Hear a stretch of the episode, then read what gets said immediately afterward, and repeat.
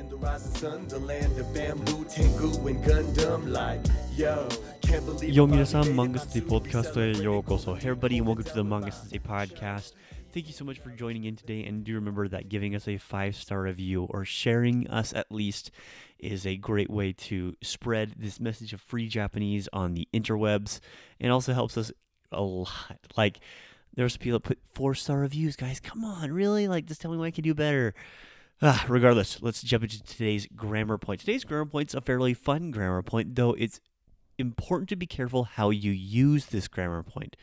So this grammar point is by putting is done by putting your verb in base three, which is a the typical form you find it in. So like taberu becomes taberu. It's just base three, the u form of the verb.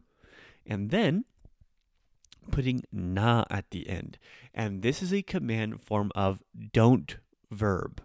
That's right, do not verb. And it is a command. So make sure when you're using this that you're not commanding somebody who should not be commanded. Like your mom. Don't command your mom, tell her don't touch your stuff. That's not how we're going to be using this grammar point. But um, you're going to see a lot of on commands, for example. So if you go to school and you see on the board someone has written kesuna, kesuna would mean don't erase the board, right? So you have, and you can use it that simply. Just take the base three verb and stick na at the end. You don't need to put des, you don't need to put mas, you don't need to put anything else. Just put na at the end, all right? Then you can also do something along the lines of something a little more complicated. So just kesuna. You could tell someone like, to tell someone not to go. Like if your little sister's walking out the door and she's four years old, you're like, hey, don't go out the door. Be like, oi, ni iku na. Soto, which is outside, ni is the directional particle there. Iku would be to go, right? And then we put na, which would be like, don't. Hey, don't go outside.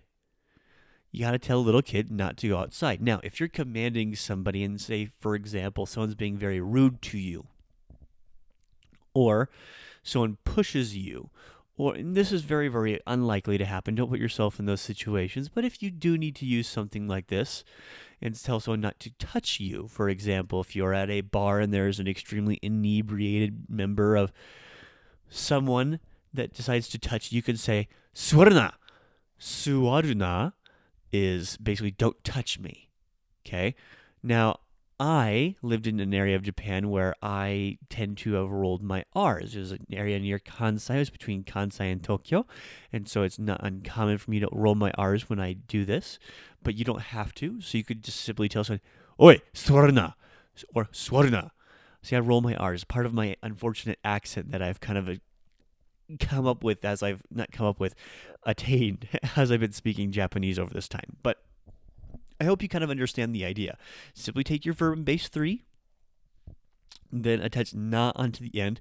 And it, this is somewhat exclamative, so if you say it loudly, it's completely appropriate. Now, just make sure you use this grammar point in the appropriate context. This is a very hard and informal no, so just make sure that you're being careful when you use it. With that, though, I am pretty much out of time, so remember this. もし日本語でペラペラになりたいなら、間違いが必要なんです。間違いを恐れるな。Don't be afraid of mistakes. 恐れるな。Don't be afraid of mistakes. 恐れる is to be afraid.